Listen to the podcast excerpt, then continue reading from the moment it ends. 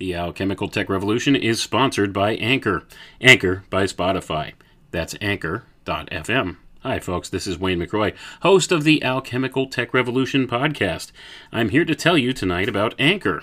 Anchor is one of the best podcast distribution apps out there. Uh, they offer various ways to create, distribute, and monetize your podcast, all for free, and they have some of the best built in uploading, recording, and editing tools available in the industry.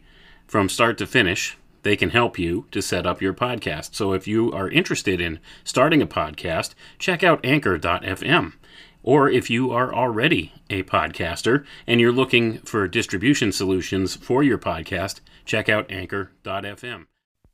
Come with me.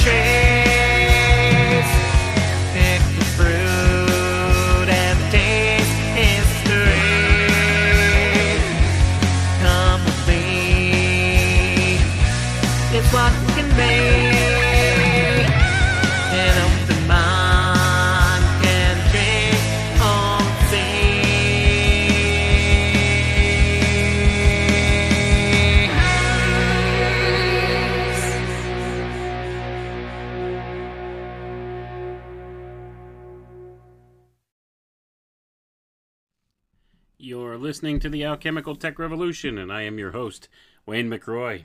Good evening, everyone. Tonight, we're going to take a look at the language of symbology. We're going to do a primer on the language of symbology here. So, tonight we'll be looking primarily in a book named Sacred Symbology, or An Inquiry into the Principles of Interpretation of the Prophetic Symbols, with explanatory observations on the symbolic figures and exhibitions of the sacred scriptures generally by one Mr. John Mills, and this was published in Edinburgh by Johnstone and Hunter in 1853, folks. So, this is an oldie but goodie and it will explain some of the different interpretations of symbology, and it will also answer some questions as to the nature of how the language of symbology works. Why is it that some people get it and some people don't? Well, this will explain exactly why that is. So, tonight we're going to explore that avenue of thought, and we're going to look primarily, like I said, in this work and I will offer my own opinions and observations throughout the whole thing here. But I found this to be a very interesting book. This one's kind of hard to find.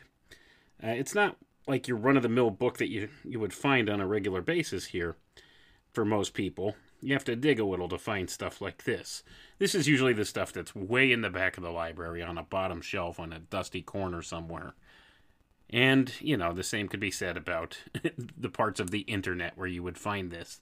It's not something you're going to just happen across. You have to search these things out. So, when you find them, though, there's always some very interesting things that come about when you read these. Uh, it gives you a better understanding of how many of these ideas operate because it's hard to find any really good volumes on this stuff in the modern era.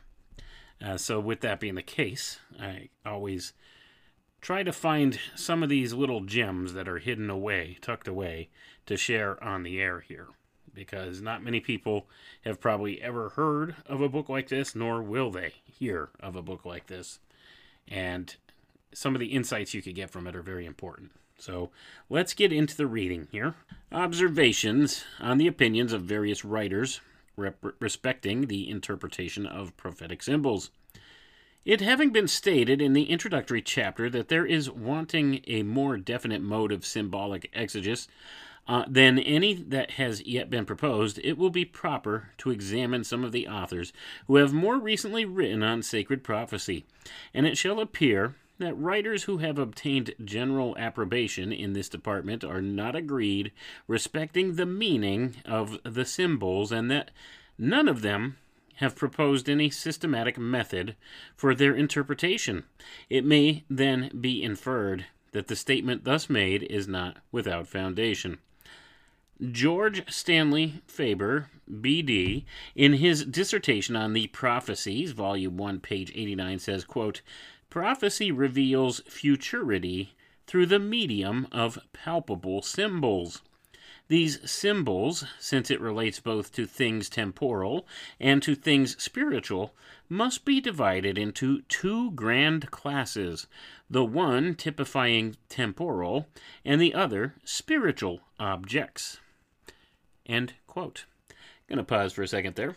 So, you see, a key understanding to the interpretation of symbols, according to this George Stanley Faber, is to understand that they come in two different classes.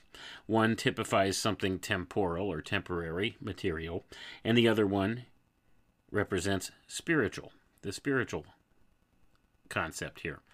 And he refers to these as objects. So the symbol itself could represent a temporal, physical object, or a spiritual type of object, something a little more permanent, something with a slightly different meaning than what the physical interpretation would be. So, this is where it gets a little convoluted for some people because when you see these symbols represented places, they don't just have one inherent meaning. Now, it depends upon the context in which the symbol is presented, along with the intent behind the presentation of the symbol.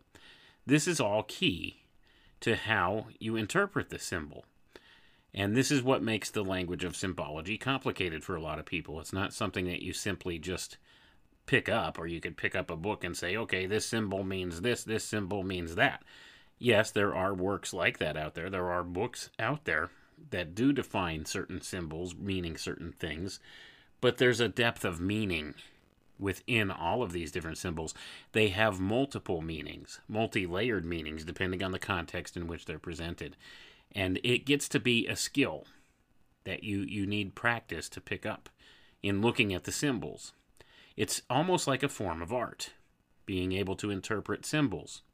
You see, because there's not just one correct interpretation of the symbol, although a lot of people would like it laid out in black and white on the page. This symbol means this, period.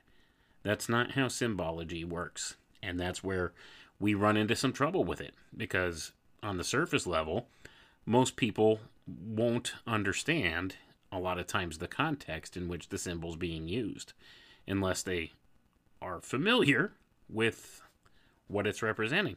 But let's continue reading here. So we could maybe, you know, garner a little bit more understanding as to what is being presented here as far as the language of symbols or symbolism, symbology, as I like to call it.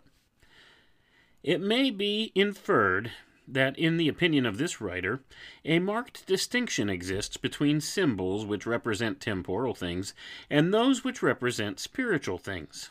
But such is not the case, for on the next page he says, quote, The symbolical heaven which interpreted temporally signifies the whole body politic, quote, and presently after adds, quote, the symbolic heaven, when interpreted spiritually, signifies the whole body of the church militant, considered as including both Christ its head and all the members of his mystical body, quote. According to this definition, the symbols are not of two classes, the one relating to temporal things, the other to spiritual, but the same symbols relate sometimes to one and sometimes to the other of these different kinds of subjects. Gonna pause for a second there, folks. That's exactly what I'm talking about. You see, these symbols could convey many different meanings, and it's the same symbol, but it depends on the context in which it's being used or looked at. And this is the thing where it becomes kind of an art form to be able to interpret symbols. It's kind of like the same thing that goes with dream interpretation. There's no one correct analysis for what a dream means either. It's the same kind of thing. It's it's a symbolic language of sorts, and it requires a little bit of practice and a little bit of skill. And the big thing that it leans upon heavily is intuition. And that's where most people aren't keyed in. It's about intuition. It's this intuitive knowledge of the symbol, being able to suss out exactly what is the intention in the symbol and what context is the symbol being used in, in order to uh, find the appropriate meaning that's being represented by it. And if you can do that and read the symbol, then you have a, leg up, so to say, on other people uh, who are affected by symbols on an on a subconscious level and they don't understand the exact meaning or purpose behind them, but it still will affect them anyway. This is another thing that hits upon something archetypal in the human soul, the human psyche. It will affect you in a way, and you may not be consciously aware that this symbol is affecting you in that way, but it most certainly is.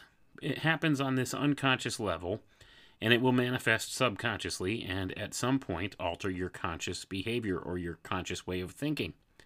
So, when we see different symbols out there being used, even if we don't understand the exact meaning behind them, they have a distinct effect upon our behavior. And this is something that's hugely important that's overlooked by people. And it's the interpretation of these symbols that becomes a type of an art form, so to say, here.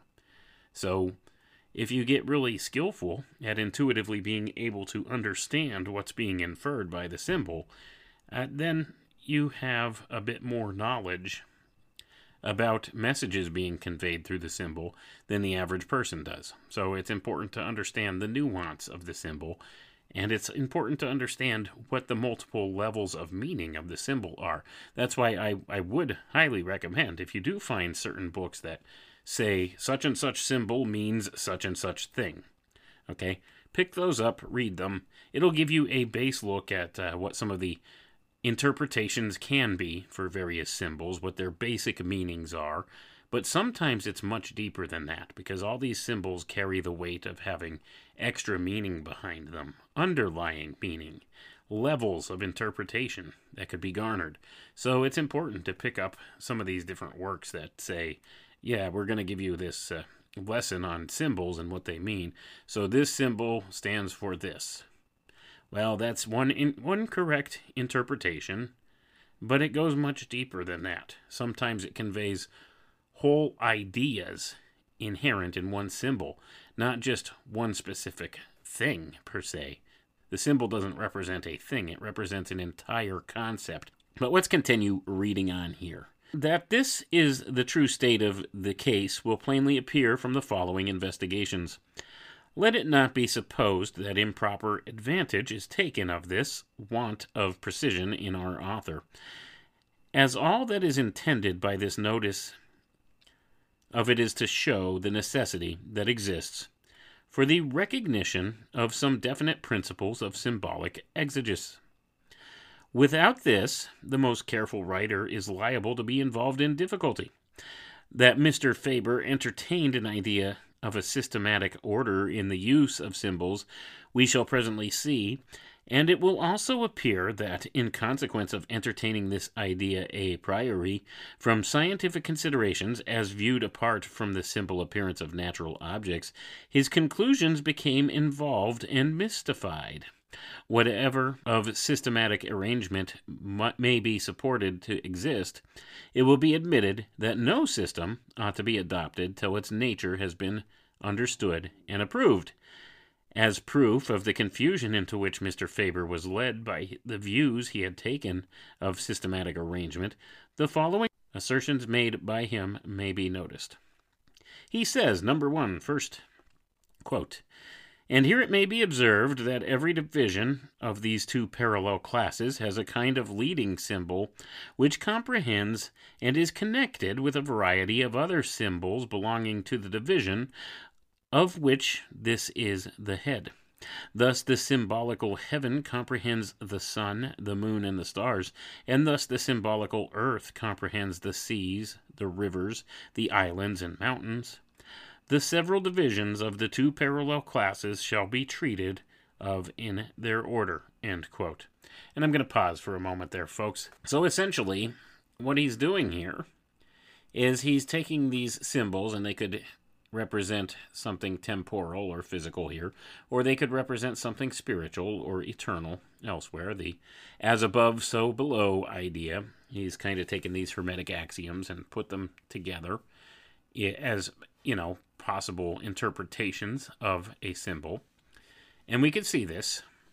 It's once again the idea of the reflection in the mirror darkly. You see how we could interpret some of these things. When we see a symbol, it may represent some physical object or thing, like, say, the sun. That's a popular symbol in much of symbology, right? The sun. It's a symbol in and of itself, but there are many other symbols that represent the sun. Well, look at all the depth of meaning that could be found in the sun symbolism. And that's the whole point here. If you look at it as just the physical object, the sun, okay, yes, the symbol represents that. But that's only the base meaning. That's the cover story, and there's so much nuance and meaning that lies behind that symbol that reaches far beyond just that physical object that it represents. This is what we're talking about here. So, although you may see, um, you know, a symbol that represents the sun, well, it's not just representing that physical object in the sky that we see. There's a symbolic meaning underlying it, a spiritual meaning underlying it, that has a depth of interpretation. You see, this is the kind of thing that's being inferred here. So, anyway, he's talking about the symbolical heaven. There's a physical representation of this, and there's a spiritual representation, the temporal, or the spiritual, as he calls it. So he says here once again, quote, the symbolical heaven, when interpreted temporally, signifies the whole body politic. As such, it comprehends the sun, or the sovereign power, wherever it is lodged, the moon, or the people, which is the allegorical wife of the sovereign power, and the stars, or princes and nobles of the realm. End quote. I'm going to pause for a second there. So, do you see how he interpreted this idea of the symbol of the sun, the moon, and the stars to the temporal body politic? You see what he's done there? And do you understand how the nuance, the allegory, can be interpreted with these things? So when you see the symbols of these uh, astrological things in the heavens, the sun, the moon, the stars, it could represent something other than just those physical objects. And those physical objects that we see themselves are highly symbolic in and of themselves.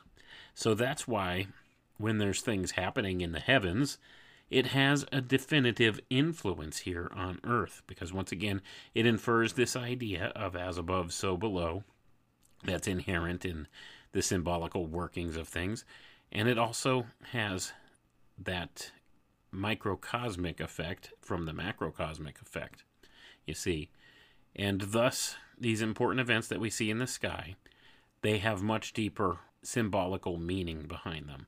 So, for instance, Election Day, November 8th, for the first time, I think ever, from what they're saying, we're going to have a lunar eclipse on the day of an election. This is hugely important to anybody that studies astrology. Okay? This needs to not be overlooked. This is an important idea. So we have this lunar eclipse that's happening on the day of an election. Now, some people might think, well, that's all nonsense. Well, I got news for you. It's not nonsense. There's definitive natural energies that are influenced by the alignment of the stars, the moon, the sun, these things in the sky. And these symbols, and they're not just symbols, I mean these physical objects, but they, they are symbols in the spiritual sense. And this is where the importance lies because we have this tie, this reflection of the physical, you see, in the spiritual, in through the mirror darkly. It has a profound effect on the behavior of humanity. This is a known commodity. I mean, just look at the, the concept of the full moon. Lunacy was named lunacy because of the moon. I mean, there's this association with the moon. So, always mental health and the cycles of the stars and the sun and the moon, all these things have been intricately tied together. And there's a reason for that, and it's a, it's a spiritual reason that underlies the symbol of the actual physical object itself.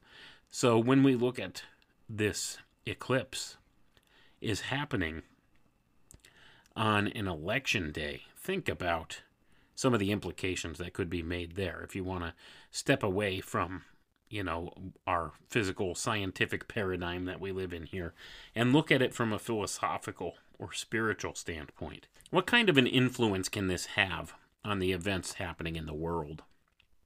Think about that because the way they present elections to us these are supposed to be important events where we decide the future fate of our country and therefore the world because, you know, everything's all interrelated. So, with that being the case, there's this inference made that uh, the outcome of this election can be very important. And the timing of the election aligns with this important astrological event or astronomical event. Astrology, astronomy, we, we could use these terms kind of interchangeably because up until the modern era, astrology was astronomy and vice versa. But then we were taught by our modern scientific paradigm not to think in those ways anymore. And it's a mistake to not think in terms of the astrological because these are very real influences that these things have on our world, and a lot of it ties back to this symbolic language, the language of symbology that we're talking about here. Because the symbol, remember when I opened up the show, what I said, the symbol has this effect on the mind. You see, it's an archetypal thing that we inherently understand. We can't quite explain why, but we understand it. It's in there. This has been described as genetic memory or epigenetic memory by scientists. It's been described as the Akashic record or ancestral memory by people in the occult or the uh, the various paths thereof, the the medicine men and things like that uh, through the different tribal traditions and things like that as well. So it's a known commodity there. but it's the symbol. It has this effect on the human psyche. And we see these things in the sky, these larger than life objects in the sky the moon, the stars, the sun. These things that dictate the cycles of time here on Earth. And we have this inherent intuition that without those energies, things would not happen the way they do in this world. And that's absolutely provable, even on a scientific level. If the sun wasn't there, there would be no life on Earth. Think about that. There, there is an effect that these symbols, these representations of other things, and a lot of times symbols, they represent some natural force or natural energetic principle. Okay? And this is the thing that uh, cues into mythology as well. Sometimes the symbol is represented as a god. See, it represents some force of nature or some inherent energy in the natural order. So they name it, they give it a personification, and it becomes a symbol. You see, and it has a very real effect on the human mind. These are the kinds of things that have been done here with symbology. It's a hugely important language that's often overlooked and seldom understood, and it's because it has this very subjective interpretation, this very loose kind of interpretation. Now, there are certain attributes that are largely associated with certain symbols, and they may be correct as a basic overview of what the symbol means. But the, the depth of meaning is where people sometimes lose the context of what's being communicated. And this is why we need to look at these things and try to try to analyze them in this way. Is this representing, first of all, number one, the temporal physical object, or is it representing, number two, some spiritual principle associated with that object? This is where the interpretation of symbology gets a little bit difficult for people because like i said it's something that uh, it requires practice. It requires a little bit of intuition. And it, it's kind of like a form of art. It's an art form to be able to interpret symbols much like the interpretation of dreams as i alluded to earlier. Same thing it's not something everybody can do. And that's why some people get it and some people don't you see. So when we see something communicated through symbolism or through symbology, some people pick up on the allegory immediately and understand the meaning being conveyed there. And other people just go, meh, and walk away from it because they just don't get it. Or, ah, that's over my head, or that's, that's just stupid. Uh, that kind of thing. And they walk away from it. And that being the case, they're missing out on a huge portion of the meaning. And not only are they missing out on the meaning and walking away from it and thinking nothing of it, but the fact remains it will influence their psyche in some way, shape, or form because it's the archetype. It's there. It will affect them. Even though they may not realize it, or even though they may slough it off as being nothing, or I, I don't understand that, or I, you know, I'm not interested in that it'll still affect them in some way, shape, or form. And that's the important thing, and that's why these dark occultists who run things in our world very much like to flaunt symbols in the face of everybody all the time, everywhere you look. You see? Because it will affect you on a level you may not understand or be consciously aware of, but it affects you. And oftentimes, depending on what the intention and the context of the symbol was when it was presented in this way, this will affect your behavior in ways that will sometimes benefit the person who utilized the symbol in that way. Thus, these dark occultists who run things will set these symbols out there into motion in society, and they will benefit from the usage of those symbols that will steer human behaviors in certain ways for them on an unconscious level. You see, it, it absolutely works almost like the movie They Live. You see, you see the symbol, and you may not think anything of it, but the underlying meaning is there. If you wear the sunglasses and you're able to interpret the meaning of the symbol or the context of the symbol, then you see the real message. It absolutely works in this kind of way. You see. So that's why it's important that we delve into these things. And this is just one interpretation here of two different ways you could look at the symbol. Does it represent, first of all, the physical object? And if it does, in what context? Second of all, does it represent some spiritual association with the physical object? And if so, in what way? And, and this is how the layers of meaning could be kind of uh, just placed into the symbol through the act of intention and through the act of the context in which it's used in. So, that being the case, um, we need to be more mindful of these things. But let's read on. Notwithstanding the great deference due to this learned writer, this opinion must be pronounced untenable. It cannot be shown that the moon is anywhere made to symbolize the people, nor does it appear that the people can be viewed as, quote, the allegorical wife of the sovereign, end quote. It will be recollected that there are only two places in the Bible where the moon is introduced as a symbol, vis Genesis 37 9 and Revelation 12 1.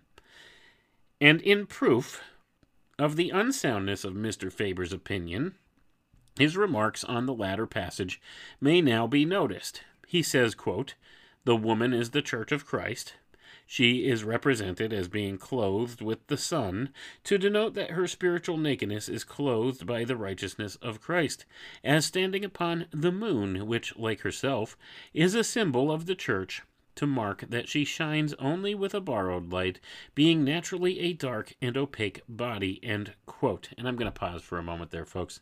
I don't know if I agree with Mr. Mills, the author of this book, who's quoting from this other gentleman here, this Mr. Faber, as it were. I don't know if Mr. Faber's totally wrong on this. This is just the thing. This is just one interpretation. Now, Mr. Mills here, the writer of this book, comes at this from a very Christian theological viewpoint and tries to stick very closely to the tenets of Christianity. Now, somebody like myself who recognizes mystery school teachings here will immediately understand when Mr. Faber is talking here about how the church is represented because in the symbol of the sun and the moon here standing on the moon like herself being the symbol of the church this is all alluding back to Egyptian mythology the story of Osiris, Isis, and Horus. Uh, so this is the same kind of thing, and this is an interpretation that uh, has gone on through the mystery schools. So when you see the sun and the moon, well, the sun generally will uh, represent Osiris, the moon represents Isis, and uh, the sun represents the doctrine, the moon represents the full body of initiates, or the church in the Egyptian mythos here. So Isis represents the church. Osiris represents the doctrine, you see, and this kind of thing. So this is alluding to that. So Mr. Faber has a little bit of maybe inside knowledge into some of the mystery teachings, and it's not incorrect, it's just one interpretation of the symbolism. Now, this gentleman, Mr. Mills, who wrote this book, probably has a contrary opinion by what it sounds like here, but the the point here is neither one of these guys is incorrect. It's all about the context in which the symbol's presented and the intention behind it, the intent and the context. That's the important thing in symbology. If you know the intent and the context, then you could get the gist of the symbol. If you know just one or the other, it makes it a little harder to pin it down. If you know neither, then you might completely miss the boat altogether on what the symbol is. So it's important to either understand first the context or second the intention. So if you could know even one of those, you could have a better view as to what the symbol really means or what the meaning is that's being communicated with that symbol. And this is the thing symbols themselves are neutral. Okay? There's not an evil symbol out there per se. All right, there's also not a good symbol out there. It's all in the use, it's all in the intent and the context. And this is why it's a difficult language to decipher for most people. Because you have to know at least one of those two attributes of the symbol. the context, or the intention. And if you know both, all the better. If you know neither, then you're kind of taking a wild stab in the dark. So you have to look for clues that the symbol is used with in order to get to that knowledge of either context or intention. So you have to look at other ways that it's being used, other things around it, the vehicle through which it's being conveyed to you. You see, so if you could find some other type of nuance within that conveyance in which it's being presented, then you could arrive at a knowledge of either the intent or the context or both. And this is what makes things a little convoluted with this. But here's the point, though. All right, what we're reading here in this book, this Mr. Mills has his own opinion of symbolic interpretations. And like I said, this is why it's a difficult thing. And this Mr. Faber, who he's quoting from, has a very different viewpoint. And it's not that either one of them are particularly wrong. It's just what is the context that it's being presented in and what is the intention. And it seems to me that Mr. Faber's intention here was to allude back to the Egyptian mythos, to the mystery teachings of the sun and the moon, the sun being the doctrine, the moon being representing the church. And Mr. Mills here doesn't seem to see it that way. Perhaps he's not as familiar with mystery school teachings or language as this other gentleman is. So neither one's incorrect. It's all a matter of the perspective here. But let's read on and see what else Mr. Mills has to say here. This mode of interpretation is quite indefensible.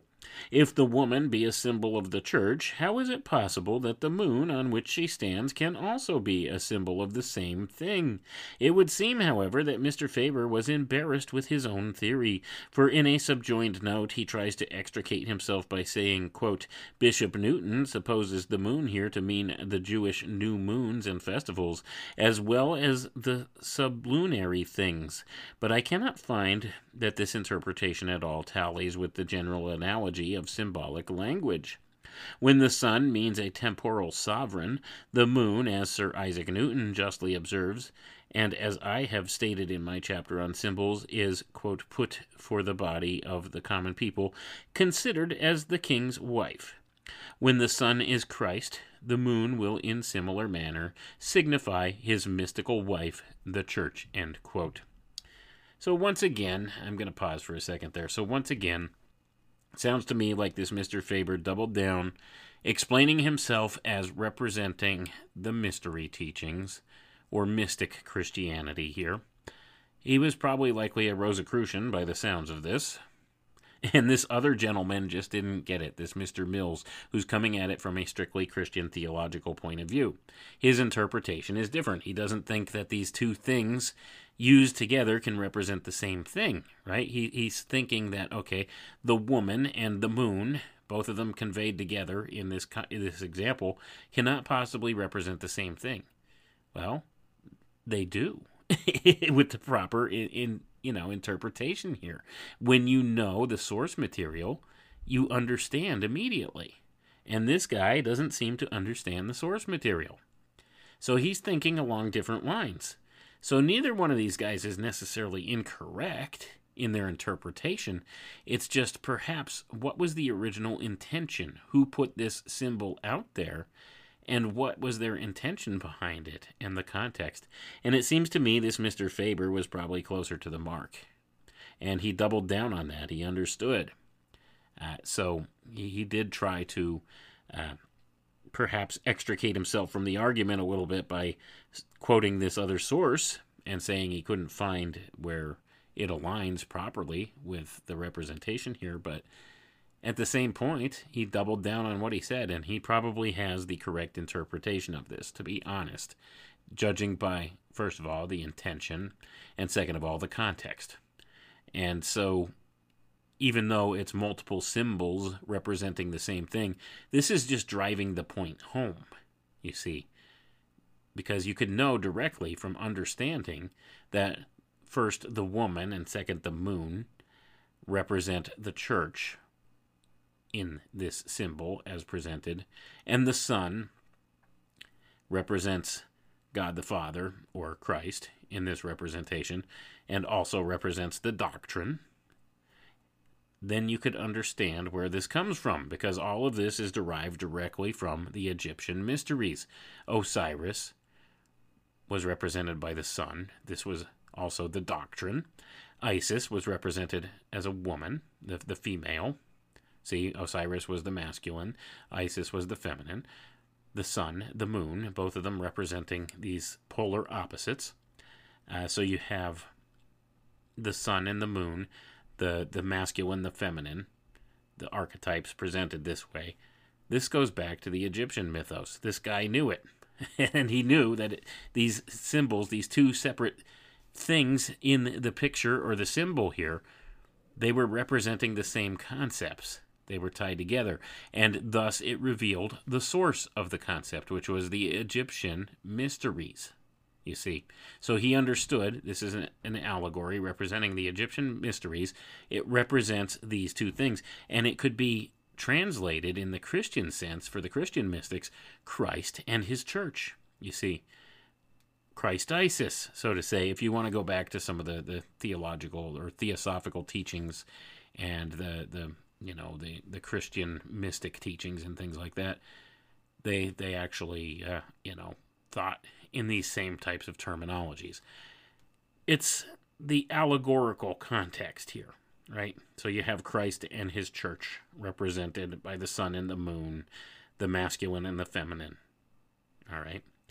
Uh, so this meaning shouldn't be lost on anybody as far as, you know, understanding there. So we have the context and possibly the intention so we can understand this t- harkens back to the ancient Egyptian mysteries and therefore it, you know, this symbol in and of itself represents this union of the, the church and the doctrine together, the alchemical wedding of sorts, the uh, the salvation of mankind, the uh, the birth of the new man, the Horus, the Horus risen, the new age, the the birth of a new age, a new era.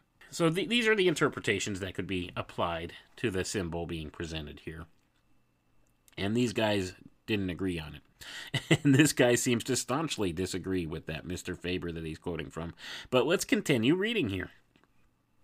In the interpretation of symbols, regard must be had to the analogy between the symbol and the object symbolized, but we have no proof that analogies exist between systems or classes of objects used as symbols and classes of objects symbolized, and the incongruity just noticed shows that such a theory is untenable.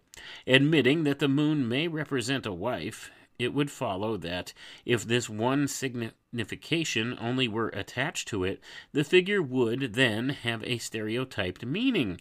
But, as will be hereafter shown, the idea of applying a symbol invariably and alone to the same denomination of objects and in precisely the same sense is inconsistent with the true principles of symbolic interpretation. Those principles are not to be sought in any fancied analogy between the different objects used as symbols, nor in their connection or relation with each other, but in the use made of them in the Word of God. And I'm going to pause for a moment there, folks. So he's arguing for using the Bible or the Word of God as the context for the symbol. Now, this may not always apply because, like I said, it's always about the intention and the context. Now, if it's a Christian person who's using the symbol, then yes, probably the biblical interpretation is the way to measure the symbol or to measure against the symbol. But if you don't know where the symbolic meaning is coming from, you can't always apply the biblical scripture to the symbol to understand the intent behind it or the context in which it's being used. Because symbols can be used and they can be misused, you see. And in the modern world we live in, they are often misused.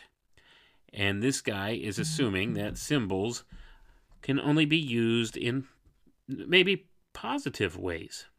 So at any rate, you can see here they, they disagree on interpretation. This guy seems to want to strictly go back to biblical interpretation, theological interpretation, these kind of things.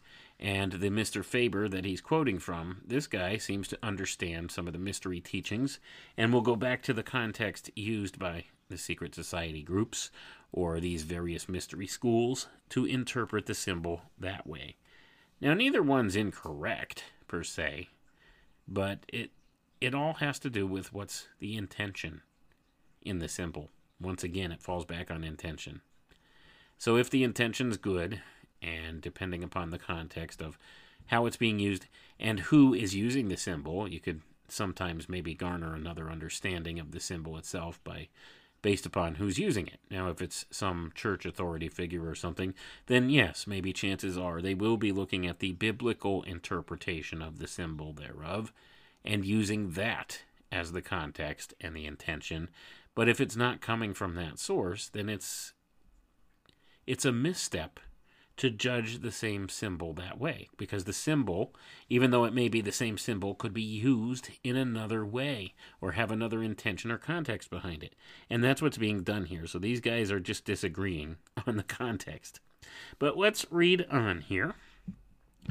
The untenableness of this theory, as adopted by Mr. Faber, will be yet more obvious from a view of the incongruities in the following paragraph. And he says, quote, On the other hand, the symbolic heaven, when interpreted spiritually, signifies the whole body of the church militant, considered as including Christ its head and all the members of his mystical body.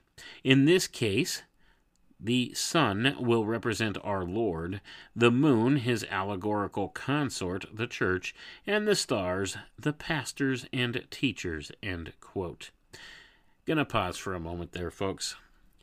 So this guy, this Mr. Faber, is definitely coming at this from the mystery school perspective. Okay, this is absolutely what they teach. It goes back to the Osirian cycle once again, the Osiris mysteries, the, the Egyptian mysteries these are the best, I guess, uh, understood of the mystery teachings as far as the context of the mythologies involved. But this is absolutely stating the same things, okay? So we see here, and even if you look in the biblical interpretation and biblical language, we see Christ refers to his church as the bride of Christ, right? Well, this is all symbolic of the alchemical wedding. Uh, so, you know, with that being the case, it, it's all representing the same ideas, regardless of what tact you're taking at it. But the, the difference here is the context and intention.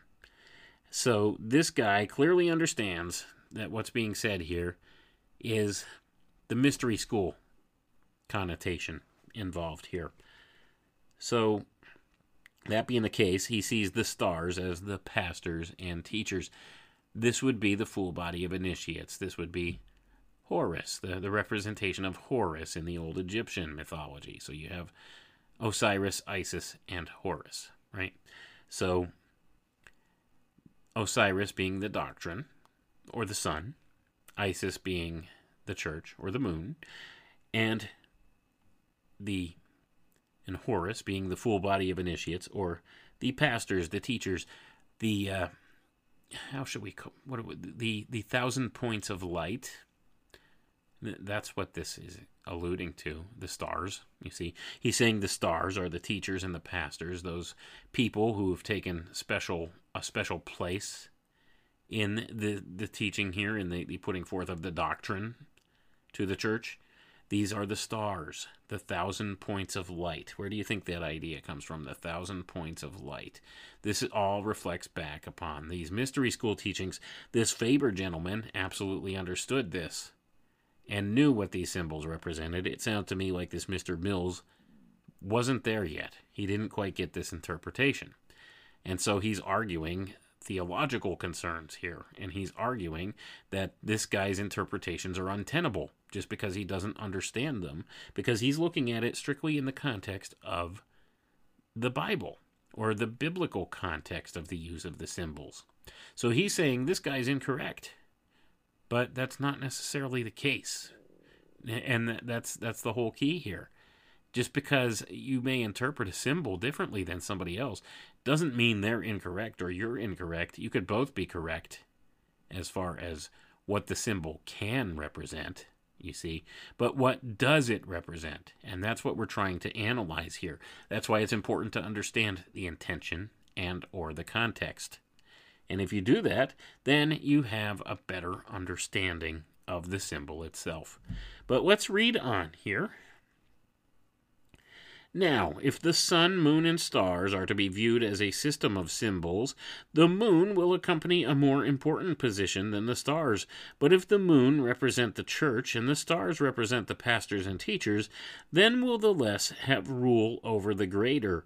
Or, in other words, the moon will be under subjugation to the stars. The symbology of the Bible it must not be forgotten, is founded on those analogies which are apparent in the common conceptions of man.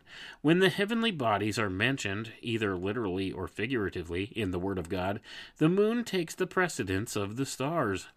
Nor can it be supposed, although science has shown the stars to be of a greater magnitude than the moon, that the former would therefore be superior to the latter in the symbolic representation. The assumption that the people constitute the allegorical wife of the sovereign power is without foundation. If the moon were to be viewed as the allegorical wife of the sun, the moon would then, where the sun represented the king, as a matter of course represent the queen consort, rather than the subjects of the king. The idea of the people who are governed by a sovereign being, the allegorical wife of the sovereign, is utterly at variance not only with all the facts and circumstances of the case, but also with the general sentiments held either by princes or subjects.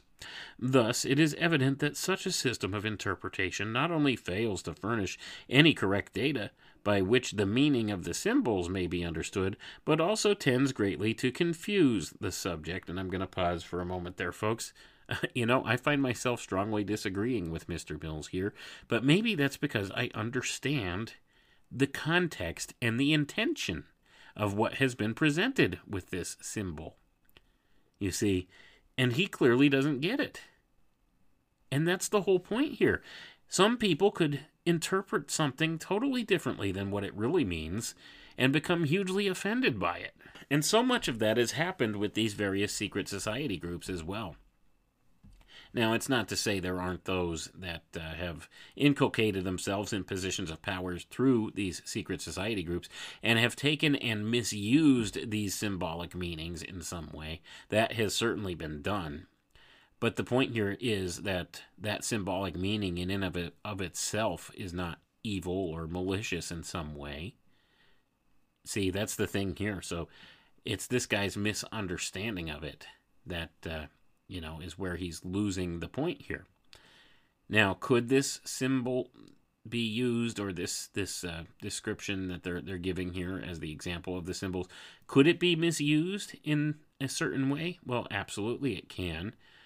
But uh, I don't see how Mr. Faber's interpretation of the symbol is incorrect in any way, shape, or form. He's spot on with the things that I know about the mystery teachings, and you know he essentially, in and of himself, understood what was being conveyed here.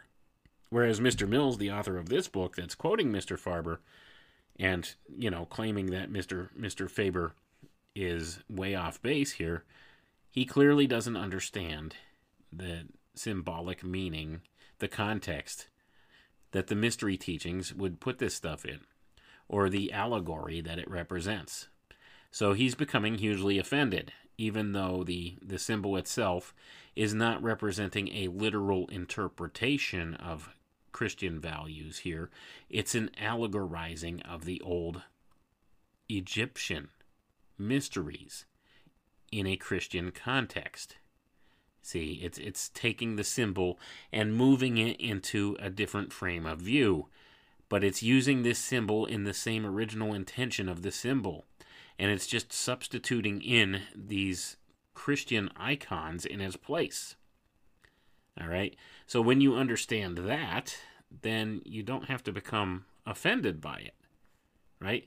It's just trying to convey the idea to the particular audience here.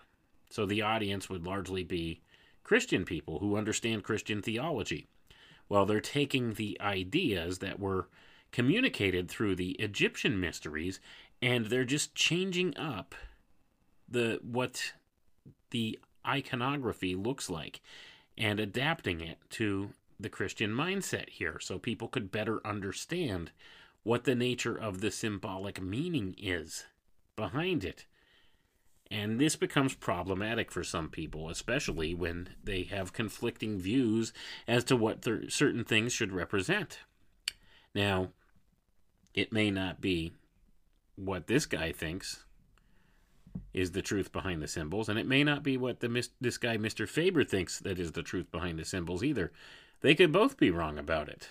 But it seems to me, just based upon the things I know, the interpretation given by Mr. Faber is probably the correct one of what's represented by this symbol. But Mr. Mills has his opposing viewpoints, and he's entitled to those. And maybe he's misinterpreting the symbol, and that's why he's so upset about it. Because you see, that's another thing. If we see a symbol and we have some kind of an inkling that perhaps it's being misused against us in some way, we become highly offended or upset, agitated by that symbol, and we don't know why. You see? And I think that's what happened here to Mr. Mills. This representation, how this symbolic representation was being presented to him, well, it kind of irked him. you know what I'm saying? Eh, Could, because he didn't fully understand what's going on. So he tried to apply his knowledge to it, and he was missing the context. You see? So because he was missing the context, he was applying perhaps a different type of intention to it, or inferring a different type of intention to it. And we, we need to be careful of this. Because, like I said, a lot of times, uh, especially like through these secret society groups and stuff like that, a lot of times they put some of these symbols out there, or they have some of these symbols which, you know, show up over and over again, and people get all up in arms about them because they misinterpret what perhaps the intention behind them is and or the context. And that's the whole thing because they could have good meaning and good use or they could have bad meaning and bad me- bad use, right? And we don't always know.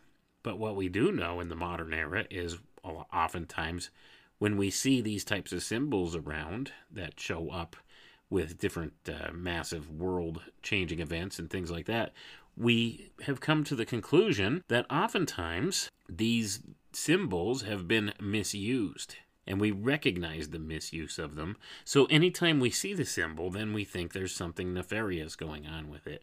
Perfect example of this, the number 33, right?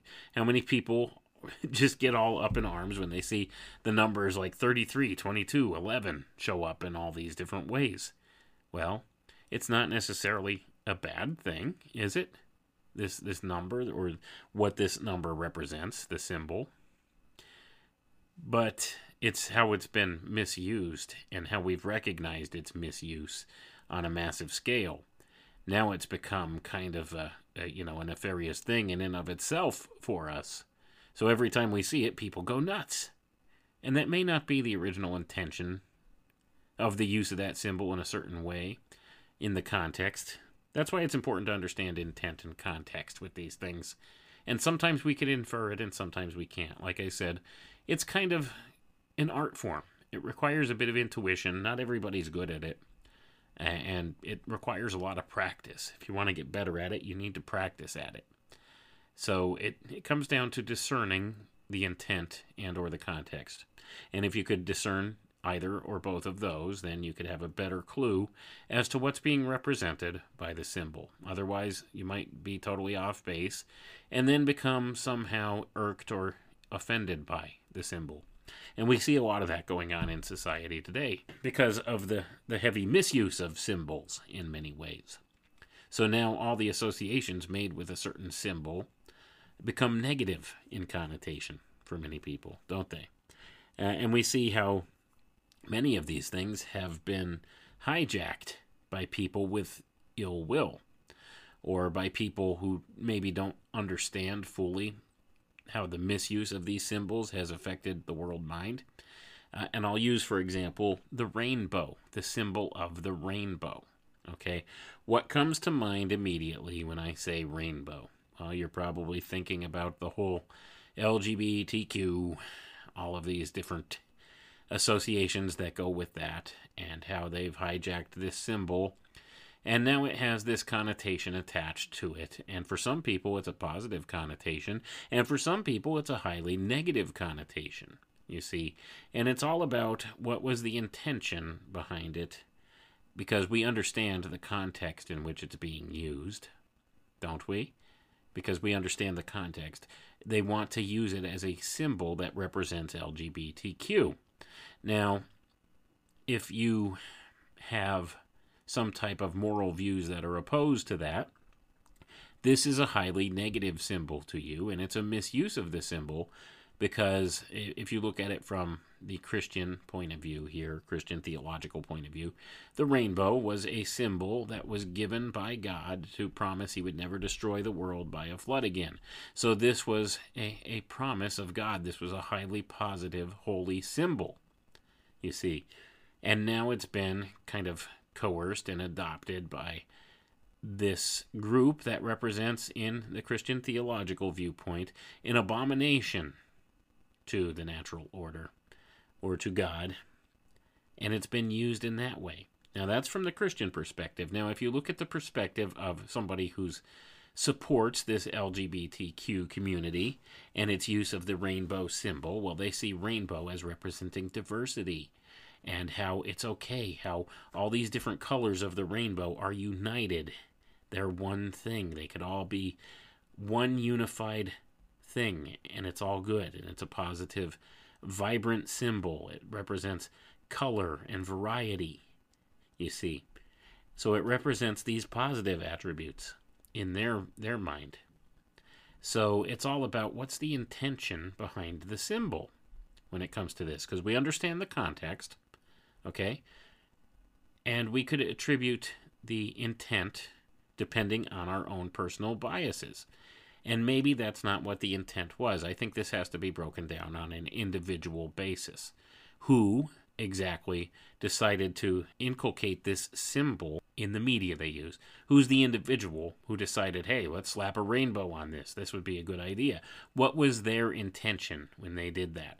And this is the important part, and this needs to be decided on an individual basis. So, who was the original person that decided that the LGBTQ crowd was going to be represented by the rainbow symbol? I don't know. I don't know what their intention was, you see. Now, if it was some kind of a social engineer with some uh, maybe kind of eugenics type background who uh, had shady intentions for the whole thing and is just looking for depopulation of the world through the use of the promotion of homosexuality and all of these various other factors that go along with that, then maybe they had some nefarious intent in hijacking that symbol in that way. But I don't know who was the original one that intended that. That's the whole point here. Or maybe it was somebody that just wanted to try to present it with a positive type of a light. So they decided, let's take this symbol because it's colorful, it's vibrant, it represents unity of all these differing things, of all this variety, the unity of variety, and acceptance.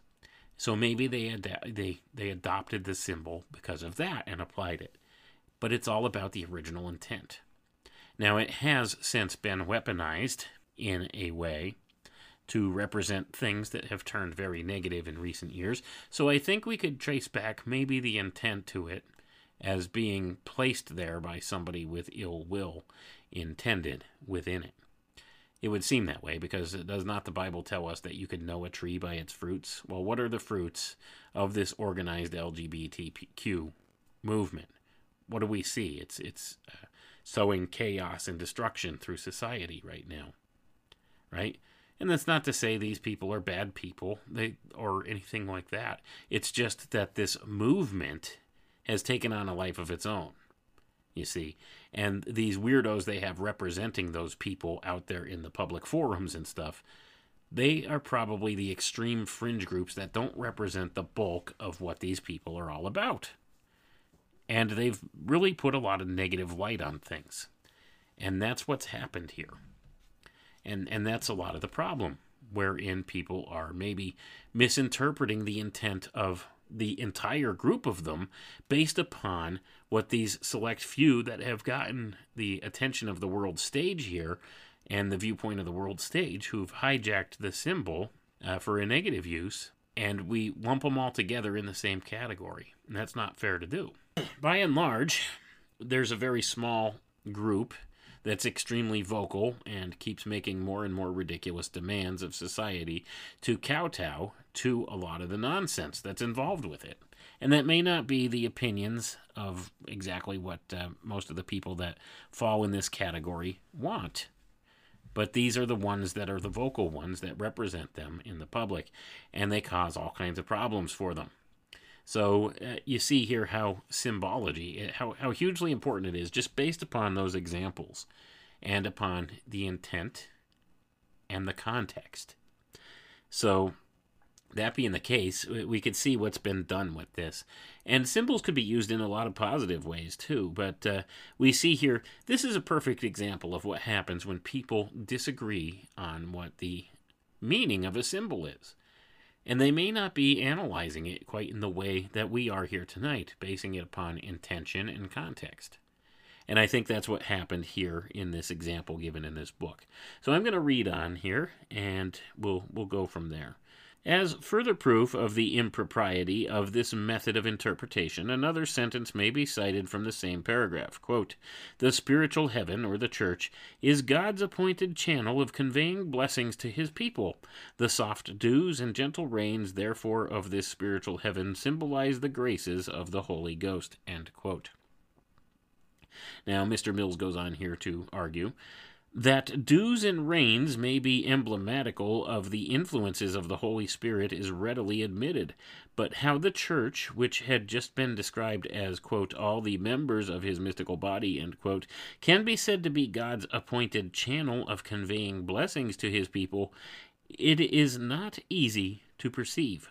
The phrase appointed means may be applied to an instrumentality employed by the Almighty to bless his people, but for the same people to be the means of conveying blessings to themselves, or being givers and receivers at the same time, is quite inconceivable.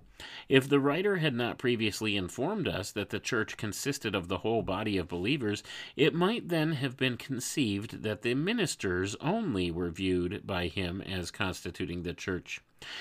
Is it true? Or, sorry, it is true. We have a similarity between this case and the one previously considered. In that case, both the woman and the moon upon which she stood were considered as symbols of the church, thus furnishing the incongruous idea of the church standing upon herself. Here, the church is at the same time the recipient of spiritual blessings and the channel by which those blessings are conveyed. Or to speak in respect to the figure, the church would be the heavens and the earth at one and the same time. The inference to be drawn from this examination is that the method adopted by Mr. Faber is self contradictory and inconsistent with just notions of scriptural imagery, and therefore cannot be adopted. In justice, however, to this learned and infatigable writer, it is necessary to say, after animadvertising so freely on his application of the symbols, that his various writings on the pro- prophecies contain much that is truly excellent and highly valuable. And I'm going to pause right there, folks. So, once again, he claims, no, this guy's wrong. He doesn't know what he's talking about. It doesn't make sense to me that uh, these two symbols convey the same meaning. Okay? So, because he doesn't understand what's taught in the mystery schools, how these symbols of the moon and the woman together combined can mean the church. They can both be the church simultaneously uh, and represent that because you see it's it's the not only the physical body of believers but it's the the spiritual uh, reflection of the doctrine here when you go back to the ancient Egyptian mysteries and understand how this works in the symbolism there, then you would totally pick up on this. But this guy didn't understand that. He wasn't looking at it from that context. He didn't get it. So he was missing the context. You see, that's why it's important to have both intent and context in the analysis of the symbol. Because if we don't have that, we're missing a huge portion of the information and we may misinterpret the symbol or we may be totally lost by the symbol like this guy was he doesn't understand how the woman and the moon could represent the same thing you see in the context of the imagery that was shown. And that's because he didn't understand the egyptian mystery teachings. If he did then he would totally understand what the symbol means. But see he missed the point because he's trying to look at it through a lens at which the symbol was not intended to be looked at through. And this would be through the biblical context or the strictly biblical symbological language that is often used in by some. So he interpreted it wrong. and that being the case, he found problems with it and it agitated him. So therefore he saw it as a negative symbol or a nonsensical symbol. So, even though he didn't understand it, it still had quite the effect on him to the point where he wrote this book trying to denounce this other guy who correctly pointed out what the symbol means. So, that being the case, you see how these things could affect people? It, it could agitate your mind. A symbol by itself, when you don't understand it exactly, it can agitate you it could bother you. See, it leaves this psychic impression on you, whether you understand it or you don't. And if you don't understand it, even more so, sometimes it leaves a psychic impression on you. Gives you an uneasy feeling, like this guy. And then perhaps maybe you read something into it that maybe wasn't there, or maybe you don't read anything into it at all and think that somebody has done a disservice to the symbol in some way. William Jones, M.A., in his lectures on the apocalypse, gives his opinion on symbols in the following paragraph quote, Men must possess ideas before they seek words to express them, and when new ones are produced, making use of the language they possess, they are obliged to have recourse to such objects in nature as are known to possess qualities or properties in some way resembling the idea they wish to communicate. Hence the language of metaphor, which uses such expressions as these God is my rock, my fortress, my high tower, my shield, and the horn of my salvation.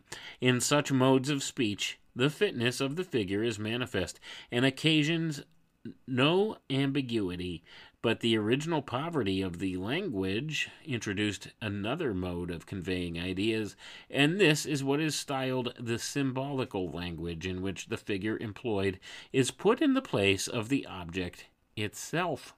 This is a style of writing widely different from what is called the figurative or metaphorical. A word used figuratively may signify one thing, but taken as a symbol, it may have quite a different meaning. For instance, fire, taken figuratively, may denote anything that purifies, but when used as a symbol, it stands for the divine judgments. Thus, the horn is used as a figure to demonstrate strength, but as a symbol, it denotes a kingdom. Having once ascertained the import of any symbol or hieroglyphic, we must steadily adhere to that meaning and not allow it to signify this thing in one text and that in another. It must have a determined sense from which no radical variation can be admitted. So I'm going to pause for a moment there, folks. So now he's quoting this other gentleman, this guy named William Jones, who's saying that, uh, hey, once we have this symbol, we must all universally agree on its meaning. this is a pipe dream, folks. you see, that's not how symbolism works. That's not how it works at all. So this guy has a very one-sided view here, and many people they like to try to place things in neat little boxes, but it doesn't always work that way, does it? Especially with something as subjective as a symbol, an archetype, a mythology. Uh, you see, all these ideas that uh, have a breadth, a breadth of scope to them, right? They have more to them than just one surface narrative or surface meaning. And these guys are trying to put these things in a box where it only has one symbolic interpretation. Okay? That doesn't work. The Bible itself doesn't work that way. The Bible has many layers of meaning in it. There's at least seven different interpretations for every scripture out there. This is a known commodity by theologians as well as philosophers and scholars in, you know, the, the biblical context here. Christian theologists, they understand this. Okay? That these scriptures have layers of meaning and there's different interpretations that could be applied to it. So what this guy is arguing is that these symbols should all have one universal meaning. That's not always the case. Okay? Now, there may be a specific archetype that attaches to the symbol, and maybe that's what he's trying to get to, but even that itself has some loose interpretation values to it.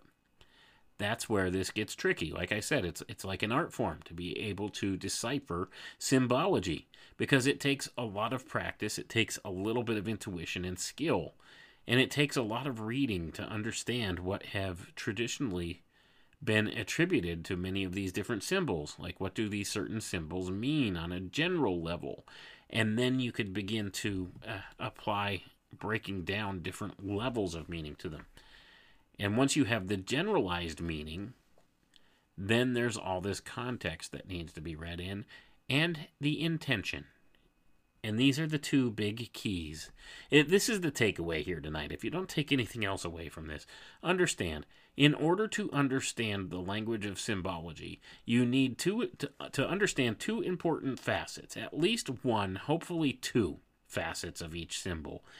Number one, the intention, and number two, the context. If you have one or the other or both of those, then you are in a better place for interpreting what this symbol is supposed to represent in that particular use of it. If you don't have either, well, then you're left guessing. And sometimes you could find clues into the other things that surround it, and sometimes you cannot. So, you know, these are important ideas. And the point is, the symbol can still have a lasting effect on your unconscious mind, even if you don't understand the correct meaning of it or understand the meaning of it at all. It still can affect your psyche in some way. And that's why it's a hugely important topic. That's why these people, these dark occultists who run things, use symbolism so very much in the world around us. They use this language of symbology all around us all the time. It leaves an impression on your mind, one way or the other whether you realize it or you don't. Uh, so, in order to properly be able to ascertain what the symbol really means, you need to have those clues. You need to understand the intent and or the context. Hopefully both. If you understand both, you're on a lot better path for figuring out what the symbol's supposed to represent. But uh, it seems to me many people will spend time arguing what does the symbol mean? Well, the symbol should mean this. This is what my interpretation is. What's you you know, and we need one agreed upon interpretation for these things. Not how it works, folks. Sorry. It's a pipe dream. It all depends on your background, your biases, things like that too, as to what you may think this symbol conveys, and it may not convey that at all maybe something totally different. If you don't have the context, you're not going to know, right? And that's the bottom line with it. That's why some people get it, some people don't. That's what makes the language of symbology an important conveyance for many of these people in positions of power, because if they have the right context and they know the intention, well, then they will understand what the symbol really means. And other people may look at it and just be baffled and not maybe understand at all, but still be affected by the symbol. This is how these dark controllers that uh, run things in this world, these dark occultists, this is how they operate. This is one of the things they use. It's one of their favorite tools, the language of symbology, the use of symbolism. And they they like to use this in many ways and probably the vast majority of the people don't recognize it on a conscious level, but they're still affected by it in one way, shape, or form. And this is largely what's been done here. But let's continue reading. We're going to just go a little bit further here, and then we're going to call it a night. While symbols have doubtless a language as they convey ideas, they cannot be said to constitute a style of writing. The writing by which symbolic figures are described must necessarily be literal. Gonna pause for a moment there, folks. I don't necessarily agree with that. it doesn't necessarily have to be literal, does it? Uh, that's that's a staunch statement. Let's continue reading, though. It may be sufficient, however, to. Sorry, it may be sufficient, however, to remark that Mr. Jones here conceives a difference existing between the signification of a symbol and that of the term by which the symbolic figure is denoted when such term is used metaphorically. He maintains that the term fire, when used metaphorically, signifies to purify, but that a symbolical representation by an appearance or similitude of fire signifies divine judgments but it is possible to show that the term fire, when used metaphorically as signifying purification and a symbolic fire signifying divine judgments, have both the same radical signification. When purification is intended by the metaphoric use of the term fire, there is an allusion to the process of refining of metals in which the dross is consumed, and when the divine judgments are represented by the symbol of fire, the design is to show that the wicked will be destroyed or consumed as completely as dross, or as any kind of fuel is destroyed by fire. It may be here remarked that in the interpretation of the imagery of the Word of God, regard must be had to the qualities, operations, and effects of the several objects used as figurative representations. Thus, in the metaphoric use of the term fire, the reference is sometimes to one or more of those concomitants, and at other times to all of them. In Isaiah 9:18 there is a reference first to the nature or quality of fire, and it says, quote, "Wickedness burneth as the fire," end quote. Then to its operations and effects, quote, "It shall devour the briars and thorns, and shall kindle in the thickets of the forest, and they shall mount up like pillars of smoke," end quote.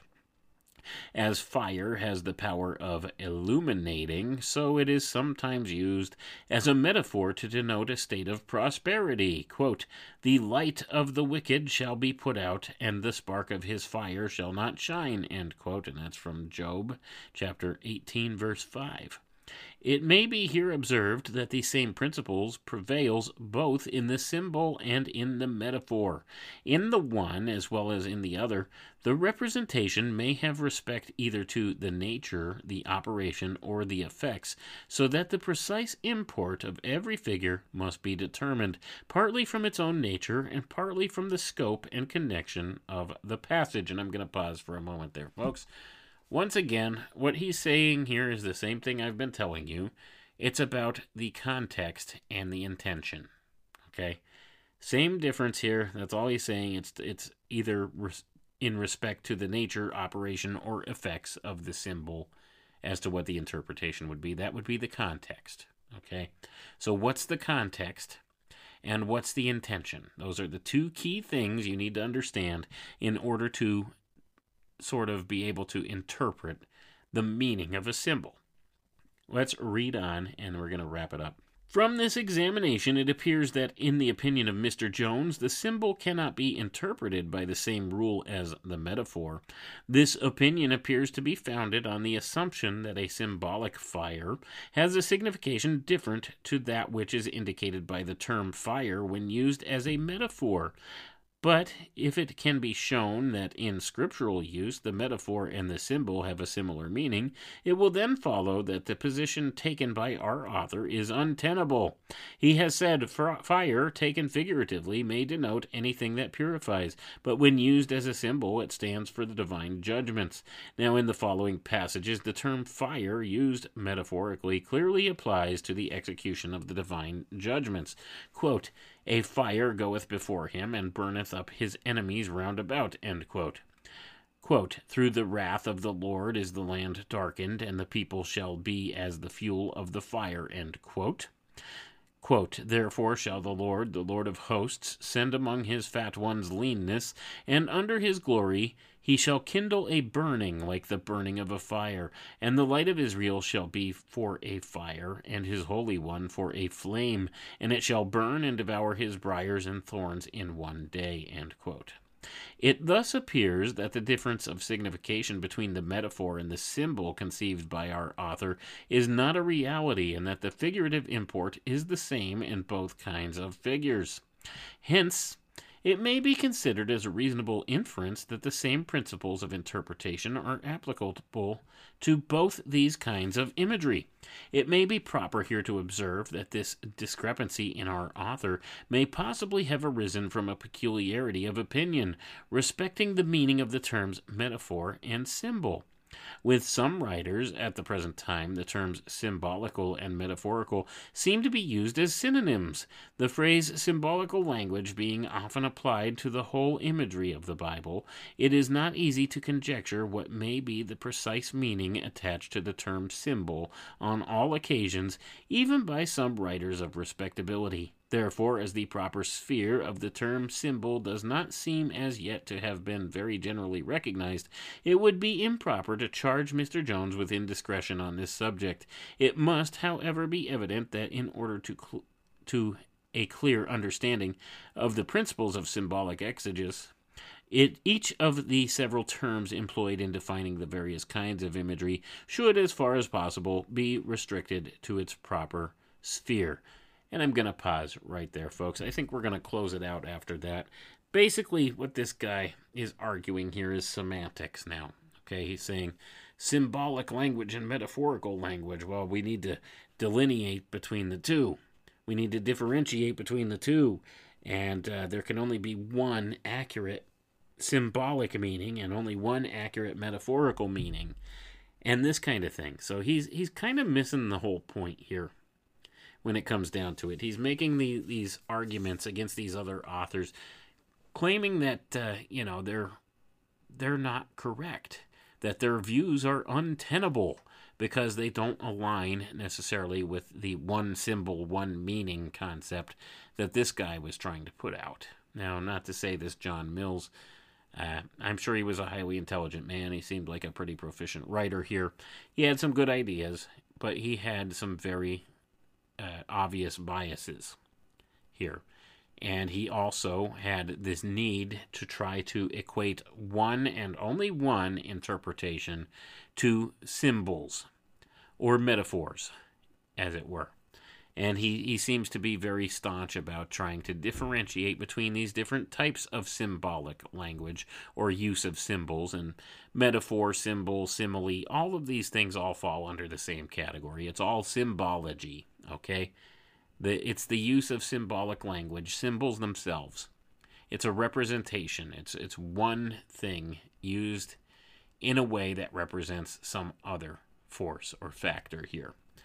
So, the important thing here to take away from this is that the language of symbology, this could be a learned thing. It takes a lot of practice, it takes a lot of study to understand what uh, many of the different cultures and many of the different uh, occult fraternities and many of the different fact factions that look at these things the languages, the etymologies of words, all of these different things. Uh, what is the the meaning that they they attach as a general attachment to the symbol being presented? And if you understand just the general thing, this gives you a surface narrative level understanding of what the symbol represents. And then from that, you could break it down further with different associations and ideas that connect to the symbol in some way. Uh, like, for instance, a light bulb. Well, what's the connotation of a light bulb? Well, it illuminates, it gives off light. So you have this symbol of light. Well, what does this mean? What, what is light? Well, light, it counters the darkness. Light can be associated with good, it can be associated with heat, it could be associated with intelligence or an idea. Do you understand? You see the levels of meaning? And it all has to do with what's the intention and what's the context. So if somebody draws a light bulb on a piece of paper or something like that, well, you see the picture of the light bulb and you're thinking, okay, light. Well, you don't garner any further meaning from that. Now, if you're looking at it in the context of it's a comic strip and there's a, a person there, a character there with his finger held in the air, his arm held in the air, and there's a light bulb above his head, well, then you instantly recognize that symbol as being he has some kind of an epiphany or an intelligent idea. You see, and that's what you associate. You see how the context is important? Because if you take that symbol itself out of the context of which it's being used, it has a totally different meaning, doesn't it? And, and this is the same kind of thing that goes on, and also the intention. All right, so it has to do with the intention as well. So that's the key point here. So, for a better understanding of the language of symbology, not only do you have to have a base knowledge of what the general representation of the symbol means, but you also have to have a little bit of intuition, and it takes a lot of practice, you see, to look at symbols and understand the context in which they're being used and what the intention is. So, intention and context when you're looking at symbols and symbology. When you're looking at symbology as a language, intention and context. Those are the key points. Anyway, folks, I want to thank you all for tuning in. I hope this was educational and or informative, or at the very least, entertaining for you. Uh, I do appreciate each and every one of you, and we'll catch you next time. Have a good night now.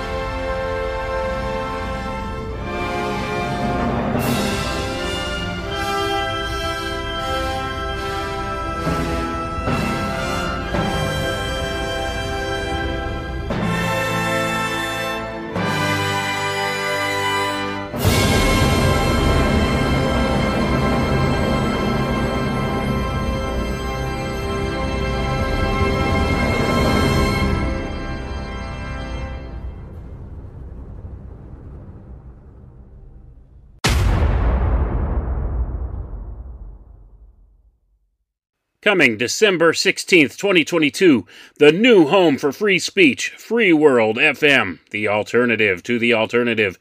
Keep on talking in the free world.